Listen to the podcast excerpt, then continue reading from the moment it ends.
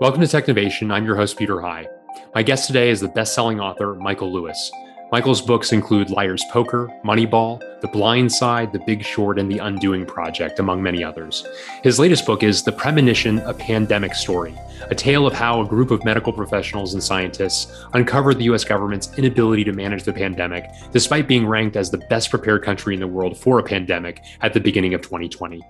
The book's pr- protagonists managed to push the government toward a modicum of progress from behind the scenes. In this interview, Michael and I discuss the premonition and how the Centers for Disease Control and Prevention evolved into an organization ill equipped to manage a pandemic. Michael shares anecdotes from the interviews he conducted and how the problems that the pandemic wrought began long before the Trump administration. We also discuss how he developed the stories for his book, what his career as an author looks like between books, and a variety of other topics. If you enjoy Technovation, please consider reading my latest book, Getting to Nimble How to Transform Your Company into a Digital Leader. The book is now available on Amazon. As a special offer to our CXO listeners, if you purchase 50 or more copies of the book for your team, I'd be happy to join your team for a group discussion on it. To learn more, please write us at information at metisstrategy.com or visit gettingtonimble.com. Thank you. Before we get to our interview, I wanted to introduce you to our sponsor, Zoho and the company's president, Timothy Casby. Prior to taking on his current role, he was the chief information officer of a number of companies, including Reliance Industries, Sears, Intrexon, and the Warehouse Group. He's now at Zoho, a most unusual enterprise software company, and wanted to share some perspectives from it. Timothy, take it away. Yes, Peter. Even before COVID hit, most savvy private equity businesses were looking for recession proof companies as their targets or businesses that are thriving in the fourth industrial revolution, meaning those that are blurring the lines between physical, digital, and biological spheres. We at Zoho are positioned to help CIOs blur the physical and digital divide. Be it serving your customers, we provide marketing, sales, and support solutions. Or running your operations, we provide HR and finance tools or empowering your people, we provide powerful business intelligence, collaboration, and communication tools. Or for building differentiation, we provide business process optimization, low code, and no code platforms to deliver apps faster. Learn more on how Zoho enables CIOs to thrive in the fourth industrial revolution at zoho.com. Thanks, Timothy. And now on to the interview. I am so pleased uh, to welcome Michael Lewis to the broadcast. Michael is the best selling author of books ranging from Liar's Poker, Moneyball, The Blind Side, The Big Short, and The Undoing Project. His latest book, which was just released, is The Premonition, a, pandem- a pandemic story. Um, he's also the moderator of a podcast called Against the Rules. He's the rare author who has defied being pigeonholed and is in the enviable position of allowing his experiences and meetings he has with interesting people suggest the topics that he covers. Um, one of the most noted storytellers of his generation, John Williams, uh, in a review of the New York Times Book Review, said, I'd read an 800 page history of the stapler if he wrote it. Um, I think I would too, frankly. Michael, welcome. It's great to see you as always. So you can always tell when someone doesn't actually mean what they say when they say frankly. You would not, there's no way on earth you would read a 800 page history of the stapler if I wrote it, and I wouldn't read it either. But thank you. Thank you. I might give it a try though, Michael, just to see if you can pull it off.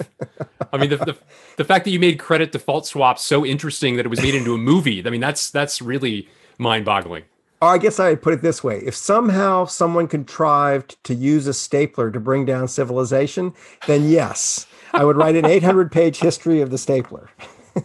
oh, that's fantastic. Uh, well, good. Um, well, I do want to get into the thick of your new book, uh, The Premonition, a pandemic story. Uh, your last book, Michael, The Fifth Risk, was about the transition from the Obama administration to the Trump administration. And the premonition uh, began in the last year of the Trump administration. And I must say, given the title uh, and given the topic, clearly a pandemic story, I thought that Trump would likely be the, you know, the antagonist, the villain of this, as he was, uh, one could certainly argue, in The Fifth Risk and I was really it was it was fascinating. You though you mention him and you don't don't uh, you certainly don't give him any credit uh, that you don't believe to be deserved. But the villain in this one really is the center of disease control, uh, if if if anything, and a lot of institutions that were have not been operating as they should. I wonder if you could uh, start here at the outset of our conversation with some of the main sins you saw that the CDC undertook. So I don't think of my book the way you think of my book. I so think tell of me. It, so I think of the the the, the villain, the antagonist to the to the protagonist Yes. is is the system of which the CDC pl- is it plays a very important role. Uh-huh. Uh, but it's the the the three main characters are operating in a world that's screwed up, and it's screwed up in a whole bunch of ways. And one of the ways it's screwed up is the incentive structure in the CDC, and and um and why if you'd you know if you'd asked me after the fifth risk, like okay, there's going to be this pandemic, you have to go write a book about it because it's the bad thing that happened. How are you going to do it? I would just have assumed that the story was very Washington based and a pathology of the Trump administration. And the thing that interested me, I don't think the Trump administration did this well. I think it was their performance was abysmal, but it was almost beside the point, almost. Um, in that you see all these characters before the Trump administration uh, exists, you know, before Trump is elected, identifying the problems in the system that are going to lead to an inadequate response. Perhaps not as inadequate as we had if it had been led at a federal level, but um, but nevertheless, it was hard for me, given their experiences, to play the thing out in the way I'd imagined it would play out. So that's a surprised me. Um, it surprised me, and it puts me in a in an odd position because the book arrives in a polarized society, right? I don't think we're actually as polarized as we seem. It'd be hard to be as polarized as we seem, but I, I think you know. I think I, got, I have too many friends from both sides that I know if you put them in the room together, they like like each other and and agree on a lot. But when you get them into cable news shows, they go crazy. Um, but but the book kind of arrives. This isn't intentional. I've just kind of noticed it that it arrives and people are on their little stools and they've got either a story they tell themselves about how I don't know Donald Trump did a great job and Donald Trump's my guy, or this other side like it's the my mind comes to rest with my dis, my loathing of Donald Trump and and how he handled this. With this person on the left stool, I'm kind of partly with you. Like I don't like him either, but that's that. But it's almost you're missing the point if that's where you stop. If your mind comes to rest, if you actually want to fix this system so it doesn't happen again, you can't just say it was him because none of the people who actually know about this would say that. Um, and it it uh, so it's not a political book. I don't think No. you know it's a really political subject, but you, you, it's a it's a it's a book about it's a bit like writing a book about a war, and instead of writing about the arguments that occurred in the Senate that led to the war, the, the war declaration, or the leader, even the leadership at the federal uh, for the president that led the country into war. It was it's the war is told through the story of the people in the actually fighting it on the field, and um, and you get a very different kind of story out of that. You get a you get a battlefield story rather than a a policy story, and that and that um, it surprised me. That's where this that's where I went. It just surprised me. One of the main characters is Charity Dean, who's a Yep. former health officer for the Santa Barbara County Public Health Department. She had a a, a, a bigger role in the state of California as well. And she's quoted in your book as saying, Why doesn't the United States have the institutions it needs to save itself? And you posit that one of the answers to the question is the reaction to the swine flu of 1976. Yeah, this is And- towards the, yeah. Yeah. exactly. And it's late in the book, in fact. Um, and I wonder if you could take a moment and talk about David Sencer, uh, who ran Sure. the CDC for 11, 11 years and what happened to him and, and ultimately the impact on, on institutions generally, certainly the CDC specifically, as a result of that. So Charity Dean, local health officer, um, raises this really interesting question that she doesn't answer. And the question was like, why did this institution have this great reputation? When every interaction she has with this institution, when she's trying to control a disease outbreak, whether it's TB or or or, or meningitis on a college campus or whatever it is, the CDC actively impedes the investigation. That she has to ban the CDC from getting involved because they screw it up and they screw it up for very specific reasons. They they want to wait. They wait. They want to wait until they have perfect certainty to take any action. But by then, you've got a lot of people infected with the disease. They want to make sure they're not creating any political controversy. Well, sorry, that's what's going to happen if you close a doctor's clinic, and um, there's that kind of thing, and and but but she'd come into the job thinking this these were gods. You know, she thought maybe she wanted to be the head of CDC one day. And at some point, she throws up her hands and she says, actually, she says, she says, I, am so disappointed that the man behind the curtain turned out to be such a pansy. Uh, and that, and, and the question, the question is like, how did it get that reputation if this is how it behaves? And the, the, I think the answer starts, I don't think, it doesn't matter what I think. The, um, the old timers at the CDC noticed a distinct change in the culture. Um, after two events. The first was in 1976.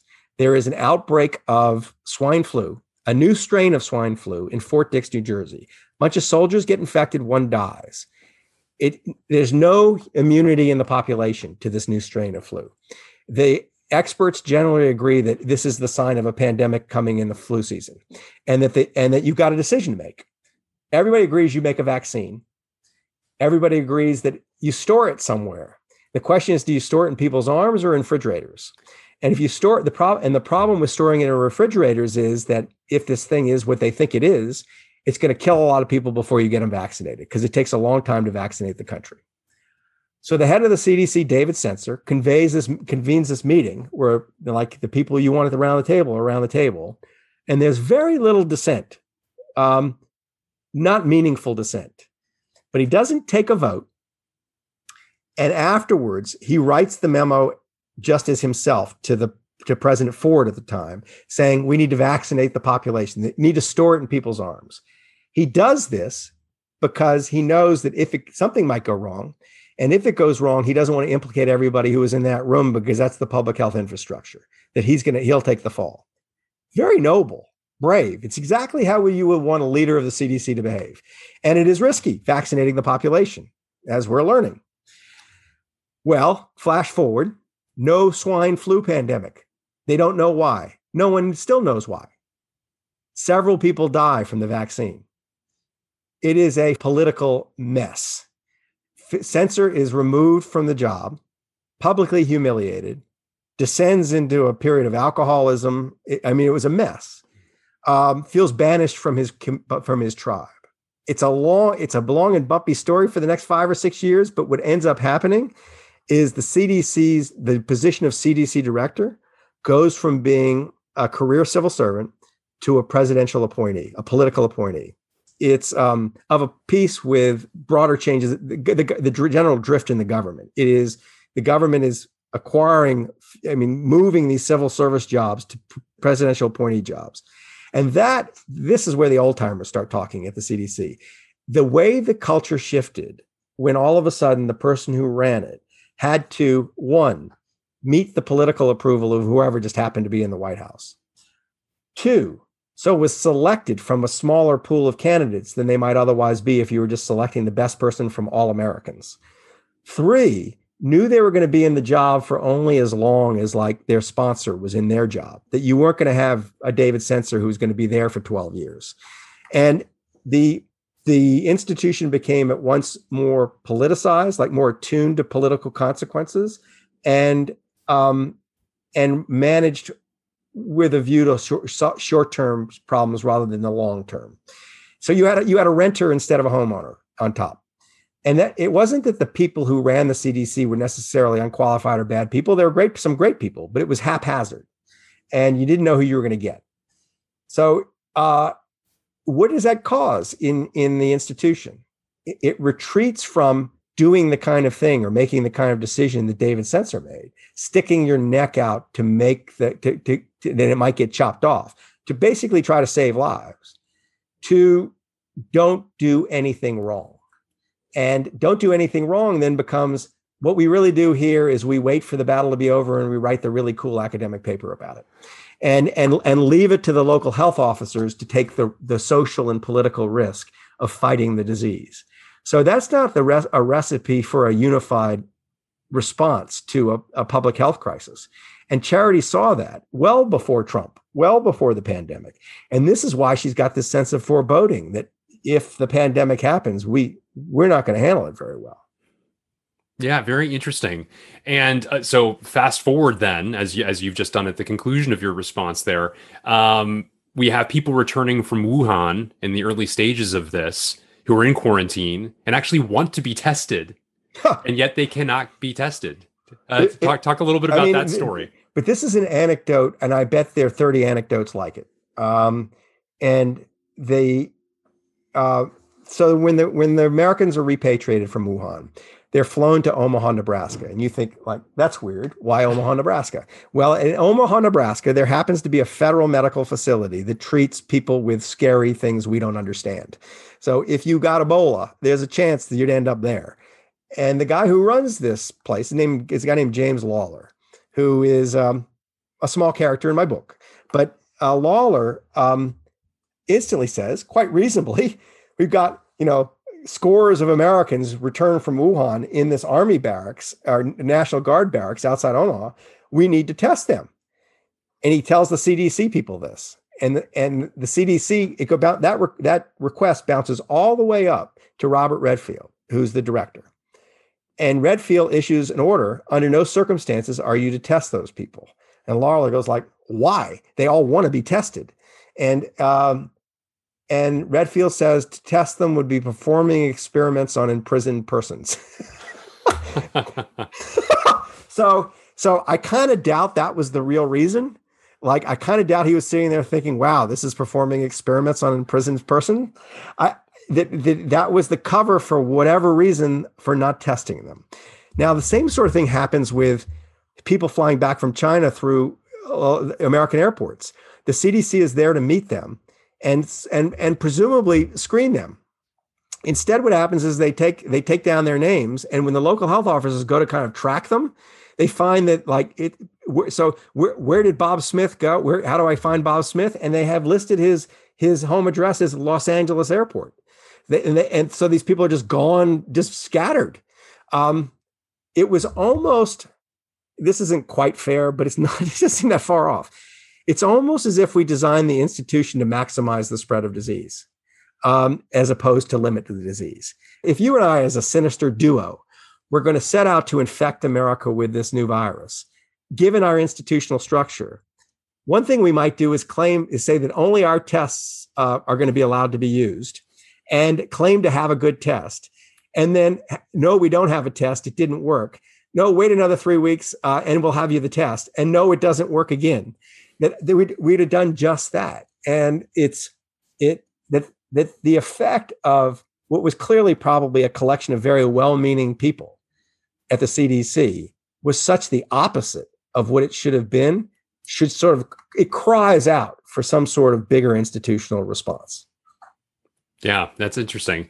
Well, in the absence of uh, necessary institutions, there was a group uh, that was, quote, kind of in charge of the pandemic, according to James Lawler, who you just mentioned, and they were called the Wolverines. Uh, talk about who the Wolverines were. Yeah, no, no, this is all my characters, their importance, their interest to me are symptomatic of a broken system. I don't get these characters unless the system doesn't do its job. And the, the, the Wolverines preposterously named, by the way, but they're named because of this movie Red. I mean, it's not even worth trying to explain why they're named the Wolverines, but they are seven doctors who have known each other from either the Bush or the Obama White Houses, and who have come to trust and love each other, and who are uh, very interestingly positioned in relation to the pandemic, but not running the pandemic. So Lawler is at this facility in Omaha. Matt Hepburn is run. It will end up running the vaccine development for Operation Warp Speed. Richard Hatchett is it runs a place called CEPI in in Europe, which is funding to the tune of hundreds of millions of dollars the vaccine development that is going to save us in the end. Um, and Carter Mecher is this pandemic savant who starts his career as a critical care doctor, who it works notionally for the Veterans Administration, but actually sits at a desk in his bedroom trying to analyze what's going on in Wuhan and getting a clearer picture than anyone else very early. He's really um, the premonition guy in many ways, right? The, well, he's he's the one who would say he doesn't believe in any kind of mystical stuff, but he would say in the control of disease, you need to be a little clairvoyant because you need to get the signal out of very partial data. You need to sort of there's going to be a lot of noise and it's hard to find the signal in the noise and you need to be the you need to get there really earlier than almost almost humanly possible. So you got to find tricks. You got to find tricks of uh, hacks to figure out um, how to interpret what's going on on the ground. But they are so they these people, these doctors, whenever there's been a little health scare like MERS or SARS or Ebola, they have gathered on email and on phone calls to talk about what the response should be. And they're close enough to the levers of power that it is not inconceivable they could have run the pandemic response. Um, when when Trump was elected, he had a he had a, a director of Homeland Security named Tom Bossert at, in the in the beginning, who was who had been in the Bush administration, which was a little unusual for Trump, right? And Bossert had watched Richard Hatchett and Carter Mecher invent pandemic, reinvent pandemic planning, and had been so impressed by what he saw that one of the first things he does when he gets his job is he calls them and says, I'd kind of like to badge you into the White House now in case there's a pandemic. But then two years later, John Bolton moves into the White House and fires Bossert. And so the, the link between these guys and and the actual decision making was just severed. Um, so they aren't these aren't gadflies. They aren't like chicken littles types. Uh, they are real players who are just kind of sidelined a bit for whatever reason. And when Charity Dean meets them, they go looking. Once they realize that, oh, Christ, this isn't going to be run at a federal level. Trump is throwing this to the governors to run. They go scrambling for any social connections they have with the governors. And if you you can map the US response pretty neatly onto their social relationships. Ohio, Maryland, and California, they had they had the ability to get into the office and make the case more or less. And um, and those were the first three states to shut down. Um, but but when Charity Dean meets them, she's like shocked. She's like, "There's this rogue group of patriots trying to save the country, and you know, I'm I'm all I'm all in for that." But who knew? And and she does ask. I thought it was an amazing thing. She asked Lawler, like, who is because she thinks the gut, you know, like there's some man behind the curtain who's running the response. Who's running the response? And Lawler says no one's running the response response, but to the extent anyone is, it's sort of us you know it's it's remarkable, uh, Michael, and the risks they were taking. Uh, several of them feared for their jobs uh, as a result of the collaboration they were undertaking. Um, this, yeah, I mean, well, I mean, and they were going to such extraordinary lengths. Two of them, including Lawler, fly to Japan to unload that that cruise ship there. Um, over, the, uh, you know, like the uh, with enduring the obstruction of the CDC. I mean, that there are there were so many stories I left out uh, Lawler Lawler becomes enraged when he's talking about the CDC, and rightly so. But um, uh, they charity charity was the one who took the most risk because oh they all took risk though but charity yeah. charity the problem with charity is she's in this position where she's not like she's not the health director of california she's number two she is six levels down in the organization and she she's working for a democrat and at the same time, she's being solicited by Republicans to write a plan for Trump. And she does it on the sly. It's a it's an odd thing to have done. And she knew that if she got found out, she might just get her head chopped off, but she did it anyway. She said every day she went to work, she was just expecting from the call the, for the for the expecting the call from Newsom's like aide de camp saying you're out of here, and uh, and but but I mean, like Richard Hatchett. Richard Hatchett has got to make decide decide at the end of January: do I push this button to send many many millions of dollars to these upstart companies that have new ways of making vaccines to speed production on this, or, or do I wait till I find out that this is really serious? And he pushes the button, and people think he's nuts.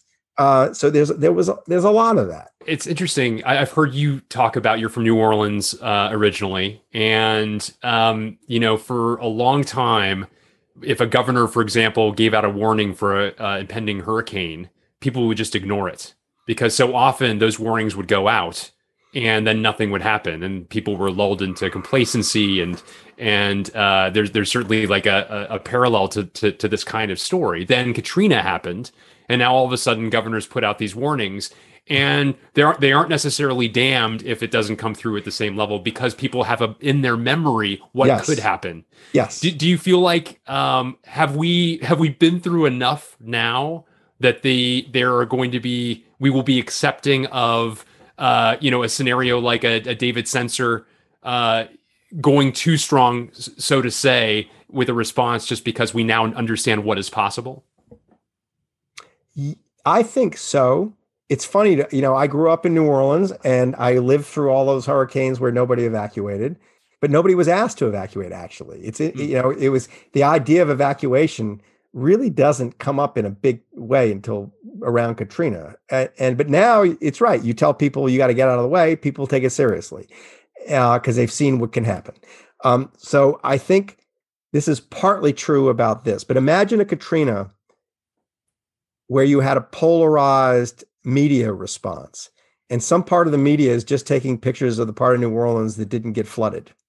And they say, oh, look, it's just a few branches down. Why the hell did you leave? I was there for Katrina. I mean, I went in two days after or three days after and, and went and stayed at my parents' house. It was dr- perfectly dry. It looked like kind of aftermath of a normal hurricane there. If all I saw was that, I'd say, like, what's the big deal? You know, like, all you wimps shouldn't have left. And, and um, if Katrina had been sold that way to the American people, where one side saw the flooding and the and the despair and the death, and the other side saw some branches on the ground, and and nobody saw both, um, you might get something like what we have now. Uh, there that you got. Um, I'll tell you a story. This story this blew my mind. It isn't it isn't in the book, but I did a lot of reporting that isn't in the book. And one of the things I did is I went up to Shasta County in in California, where there were it's like one of the counties that's in lead in revolt not a, it's it's a, it's in revolt against the state of California. They've been trying to form their own, you know, state, much oh, maybe a country, but um, they uh, resi- have resisted any of the restrictions, and uh, it's been to the point where it's almost full on anarchy. One of the ringleaders of the early, essentially COVID hoaxer movement, like this isn't real, his mother died of COVID his mother died of COVID. And his response was to call the coroner and ask the coroner to change the cause of death on the death certificate. Not, oh my God, my mother was just killed. This is my way of saying that people get very entrenched in their positions and it's hard to change their minds about things. Having said that, I do think that in this case, enough people have been touched by tragedy, enough people have seen it that um, we'd certainly get a different response, but it would st- you'd st- you'd have this weird blowback of people who only saw the dry ground and said, "I'm not leaving," uh, and and that undermines the response because if you if you Peter preserve as your as your constitutional given right the right to infect me with a deadly disease, uh, I'm in trouble. You know, um, I, I, and and if the if if the authorities won't stop you, um, then then we may have a problem. Um, and I just so I, I this is I know a very muddled answer, but my my muddled sense of it is we would have a better response, we would have a more unified response, but we'd just still be fighting this numbnut um, sort of the, the not, it's dumb in a couple ways. One is you actually don't have a right to infect me with a deadly disease. That's that's not you, the Constitution doesn't say that. And second, um, framing this thing as a, a, choice between the economy and life or, or lives versus livelihood is not the right way to frame it. Australia institutes very strict controls using our playbook, and they're free, basically disease free and they're going about their lives and having rock concerts. Um, that if you stop the disease, you get your economy. So it's not either or, it's neither or both. Yeah. And and I, think that was the that's the message that sort of like never got delivered in, in a sufficiently strong way. Yeah. And is it possible? I mean, uh, don't mean to return to him yet again, but David Sencer was was in role eleven years. He cut across administrations. Now the people who run these kinds of organizations are tend to be political appointees.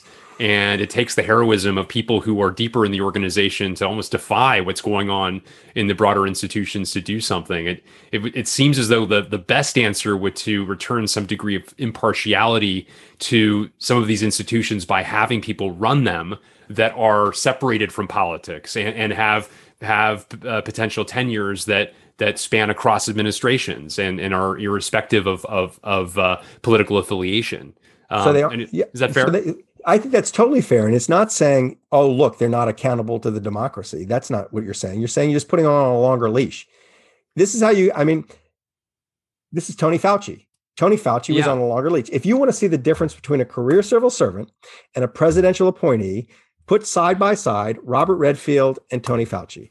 Demeanor, ability to stand up to the president if they need to, ability to speak their mind to the American people if they need to, it's you know that's the difference. And um, and you can if Tony Fauci does something sinister, you can get rid of him, but but you got to show that he did something sinister. And uh, it, it's it's I know that he's like controversial. I think he's an American hero in his own and and um and it is in any case it, never mind his character um he couldn't be Tony Fauci if he if the structure of his job was he's a presidential appointee. He'd have been out of there on day one. Like, sorry, Fauci, you're fired. And the reason Trump kept talking about, I'm a fire Fauci or whatever, you know, he couldn't fire Fauci. That was it was not that simple. Uh, it was more complicated than that and and he was able to do the heroic things that you described because he had that independence. He could he could stand up to the president while the president was right next to him. That's right, and he yeah. could he could actually he and he can go to Capitol Hill and tell a senator that what you said is wrong. It's it, this isn't like an opinion. This is a fact, and yours is wrong, and uh, that's useful to have people who can do that. I think I thought it was fascinating to to note that Charity Dean uh, somebody who was this iconoclast who grew up or became an iconoclast as a result of the environment she found herself in when she was a government servant, uh, a public servant rather, a member of the government, um, has now started a company. She's now in the private sector, a company called Public Health Company. Uh, its investors include Todd Park, who has started three different billion dollar companies, uh, was the CTO of the United States as well. And to what extent I, I I've, I do not know enough about the progress that the public health company has has made to to know the role that she is likely to p- play, other than the the, the phenomenal uh, anecdotes that you include about her background and her orientation that would seem to suggest that that uh, there's a lot of value in what she can do with less constraints. Um, but to what extent does it what does it say to you that it requires going outside of the system, that it requires going into the private sector uh, in order to make a difference? And do, do you feel like more people like her in choosing that route actually might be part of the solution as well? I have a complicated response to this because I it is think about who she is. She this is a person who who took a salary of about a third of what she could have made starting as a doctor to be a public local public health officer in in Santa Barbara, which is not a which is not a cheap place to live and um, who who really is by nature a public servant and who threw herself at great risk to herself into these jobs and who now feels like she can't fulfill her mission in the public sector because of her observations of the public sector. I have to respect that. Um, and I don't know that she's right, but I have to respect that. Um, my own view is that we're kind of lost if we can't reform our public sector to the point where it, it, the charity dean wants to be there. Because that's you need the charity deans in there. And that we should all be thinking about how you reform these places so she she sees there's hope in the public sector. We need to do things to bring her back. Because there are limits to what you can do in the private sector in with this problem I don't think a private sector company is going to be able to run a national pandemic response. I don't think the country would allow it. People wouldn't allow it. You wouldn't allow, you know, it's going to require access to medical information that you would never, let a private company get. Um, and it's um, so there, there are limits to what she can achieve there. However, she could build a huge company uh, and she could build a huge company that has tools that could be given or sold or lent to the government so it could play a she could play a huge role in in future pandemic response. She just couldn't completely run it from there. So I feel like I've told her this that I feel she thinks she's creating an institution that could save the country. I think she's creating an institution that's going to require a bank shot to save the country, and uh, and um, and that I'm all for it. I think it's great. I think she's attracted millions of dollars of venture capital and all kinds of brilliant Silicon Valley programming talent, and she is kind of moneyballing infectious disease in a way that I think is it's long overdue. Um, but I think she's going to hit points where she needs. The only way this is going to work is if it's a public-private partnership. That's that somehow she needs to reunite with the public sector for to, to really leverage what she can do. I've, I've had the pleasure of visiting you in your office, sitting in the very chair that I can see behind you, which uh, I know to your left, unless you've reframed things or re- redone things in your office, you've got some manila folders that you oh, use to yep. gather ideas. I, yep. I, I, was fascinated at our last conversation uh, as part of our podcast. You talked a little bit about your methods and when an idea sort of like you know you've at least clears the, the the first bar as being interesting enough to potentially return to. You write down some things, you collect some receipts or articles, you stuff them into a manila folder, and then it goes into uh, a stack of them, which I imagine is to your left right now. And um, I wonder. I'd love to understand. It's obvious, of course, this book the project could not have been conceived. It, it, was in the past year that you conceived of the project, found the people, uh, wrote it, and now it is published. What was the genesis? I, I, you don't need to get into all the different characters. I know you go where the characters lead you. How did you find the first few characters to let you know uh, that there was something uh, big enough here to pursue to clear that bar. I, am not sure if it even like made it into the Manila folder because you didn't have time for it. No, that's not true. Actually, when you were here, there was a Manila folder over here ah. that ha- that had um, the name Joe DeRisi on it. And and what had happened was Joe DeRisi is a biochemist at University of California, San Francisco, MacArthur Genius Award winner, and the head of something called the Chan Zuckerberg BioHub, which is um, Mark Zuckerberg's money, Pris- Priscilla Chan's passion, and the uh, idea is that they are, with some hundreds of millions of dollars, find ways to eliminate disease from the planet by the end of the 21st century. That's the goal. And um, the way, so he's a he's really he, without him, I probably never get to even think of writing a book. Um, when Flash Boys came out, a book I wrote five years ago, a San Francisco money manager um, a, arranged to have dinner with me through a friend, and and he did it with a motive. When he got to the dinner, he said, rather than complain about Flash Boys, he, he said, um, I have your next subject. I have a person you absolutely need to write about. His name is Joe DeRisi. And I said politely, Oh, that's such a nice idea. Give me your card. I'll call you when I, you know, kind of thing. And he was kind of like, No, no, no. You have to go see him. Just go see him. He was so insistent and smart that I thought, All right, I'll go see him. So I go and see Joe DeRisi, and he's in the actually the BioHub's offices, but they don't even have furniture yet. It's just starting that enterprise in San Francisco. In San Francisco, in the Mission Bay, and he is the world's most badass virus hunter. He builds his weapons, and he goes after not just uh, human virus viruses and human beings, but he goes after like he solved he has solved snake pandemics and parrot pandemics, and it's it's I mean he is everything that comes out of his mouth is a story that has a, your jaw on the floor. And I leave, and I, I was sitting there thinking, oh, oh my God, there is this guy. I mean, I don't even have to write it. I just have to microwave this stuff and and deliver it to a to the to the to the reader. And but I also thought, like, what business do I have writing about him? Uh, I got a D in biology my sophomore year in high school. I mean, really, I got through my science requirement in college by taking something called physics for poets. This is not my turf, really.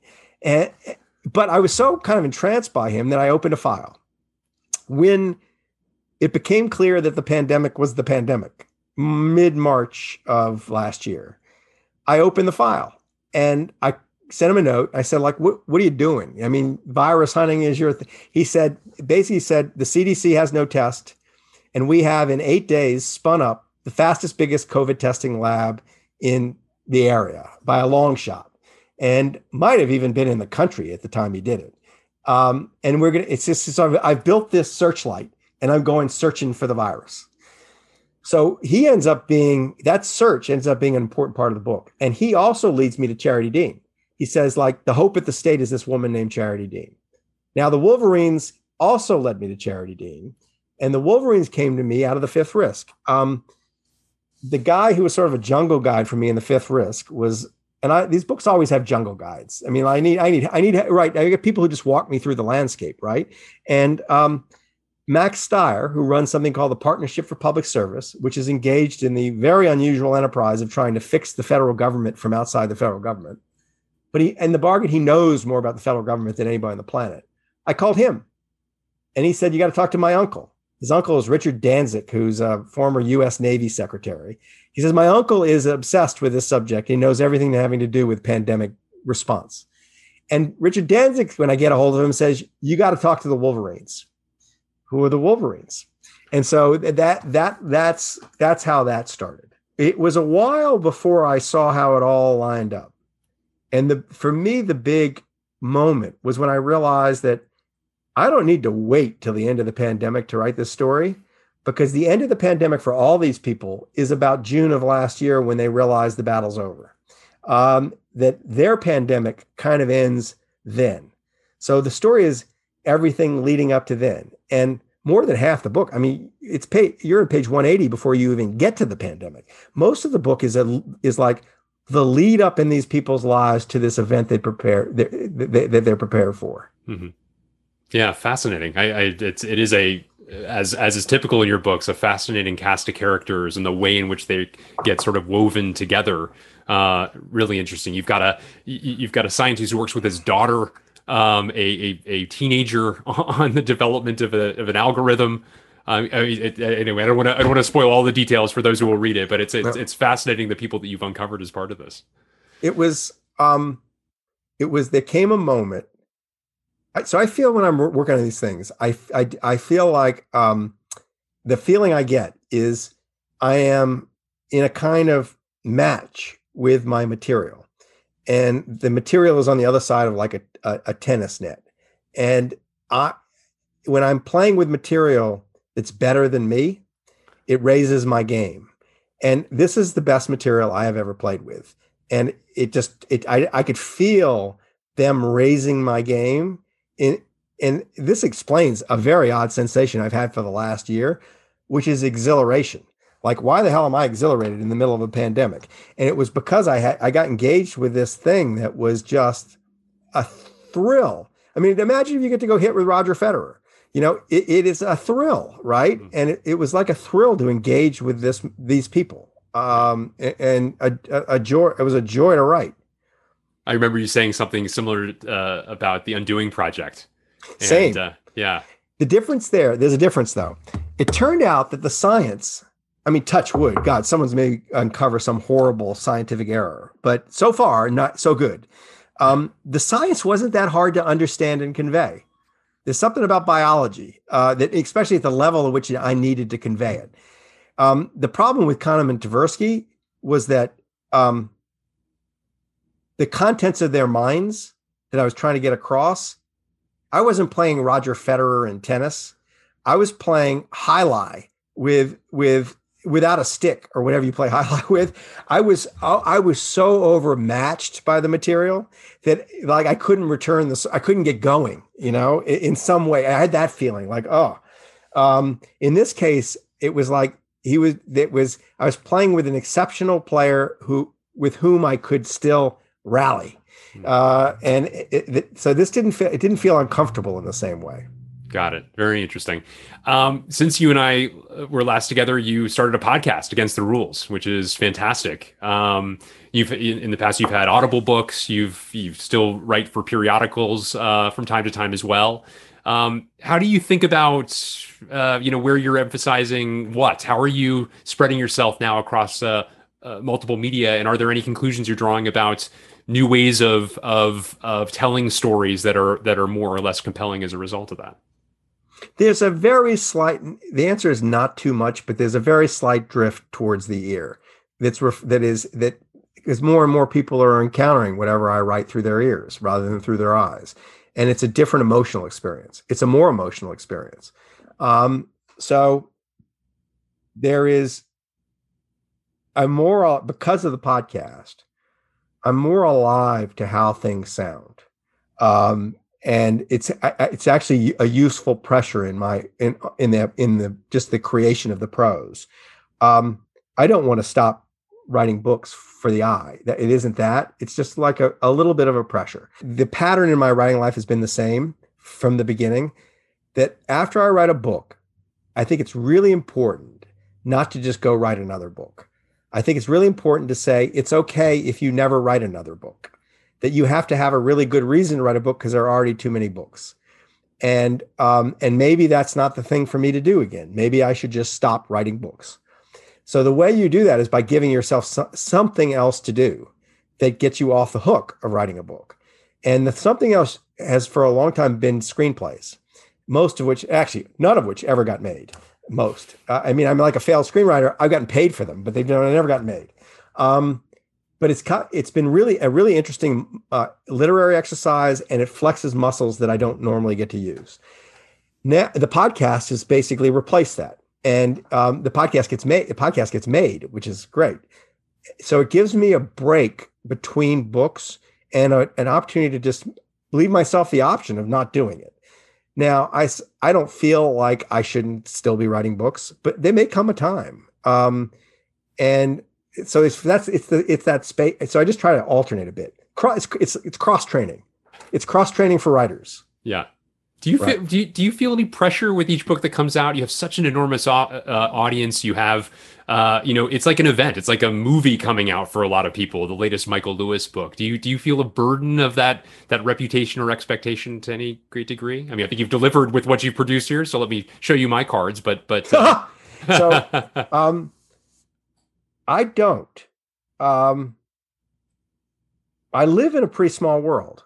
I don't, I'm not constantly reminded that I write best selling books. And I'm basically kind of reminded by my family I'm insignificant. Uh, if to the extent, no, really, to the extent that I'm reminded of anything, it's sort of like, like, all right, dad's here, he's boring. Uh, and so it's not, uh, I'm not sitting here thinking, oh, like it's a Michael Lewis book. I, I really don't think that. I do think I've got to, uh, the responsibility of entertaining myself like I do feel that responsibility. Like if and I've always assumed that if I like it, other people will like it. Uh, but I so it isn't a burden. I mean, if it was a burden, I would be. I'd probably be paralyzed, right? I'd probably oh, like how can I top that? I don't think of it that way. I think of it as each one's different. Each one has its own challenges. Each one will have its own little successes and little failures internal to it. Um, that my job is to it's like an athlete's job. My job is to go out and leave it all on the field, and uh, and find something that's worth leaving it all on the field for. That once those th- conditions are satisfied, you know, I'm on pins and needles like every other author when a book comes out. Like, how's it going to do? Um, and but I can't that I can't control. Uh, so I tend to try to I tend to usually hold it pretty lightly. The, the exception is, as my publisher would tell you, like eight days into a book tour when I haven't slept and I'm in I'm I'm in a pissy mood that sometimes I don't hold it as lightly as I should. But basically, in the end, I end up I end up kind of forgetting about it. Like, all right, that was that was the that was Moneyball. It's done. You know, I time to move on. Yeah, yeah. yeah. What, what are you working on now? Nothing. I'm talking to you. how can I work if I'm not? If I'm talking to you. I, am I'm, I'm, I. The next thing I will do when I get back to work is, um, is the third season of Against the Rules of the mm. podcast, and I, uh, and that will take the next four or five months, mm. uh, and be a total pleasure. At which point, maybe I'm an author and maybe I'm not, but I hope I'll find. I hope something will walk in the door. Yeah. We should all we should all be so lucky to have, to find our calling and to take such joy out of the work that we do, Michael. It's I I, I from each of our conversations, I'm I'm amazed uh, that you you've given yourself this through through your hard work and your talent and ability to go find stories that interest you, and in so do doing find stories that interest us. It's been a you know I love what I do, and um, I really really love what I do, and that's just I hope I hope my children find that I think it's it's it's just a matter of luck, really, if you find the thing that you love to do. But it isn't a matter of luck to decide to do it. And I I, I just think you really can't underestimate the power of loving what you do. It causes you to do stuff to, to treat it in a different way than if you're just going through the motions or it's just a job. Um, so that's been, it's just been, I feel like lucky beyond belief to have found something like this. Yeah, that's really great. Well, Michael Lewis, I'm I'm honored to continue to have an opportunity to speak with you from time to time. I really appreciate you taking a little time with me. I hope I have the honor of sitting in that chair behind you when it's a little bit safer to do so. But uh, congratulations on a on a terrific book, and thank you so much for taking time with me today. Well, thanks for having me. Yeah. Well, All good. right, Peter. Yeah. Thank you so much. No, All right. Always a pleasure.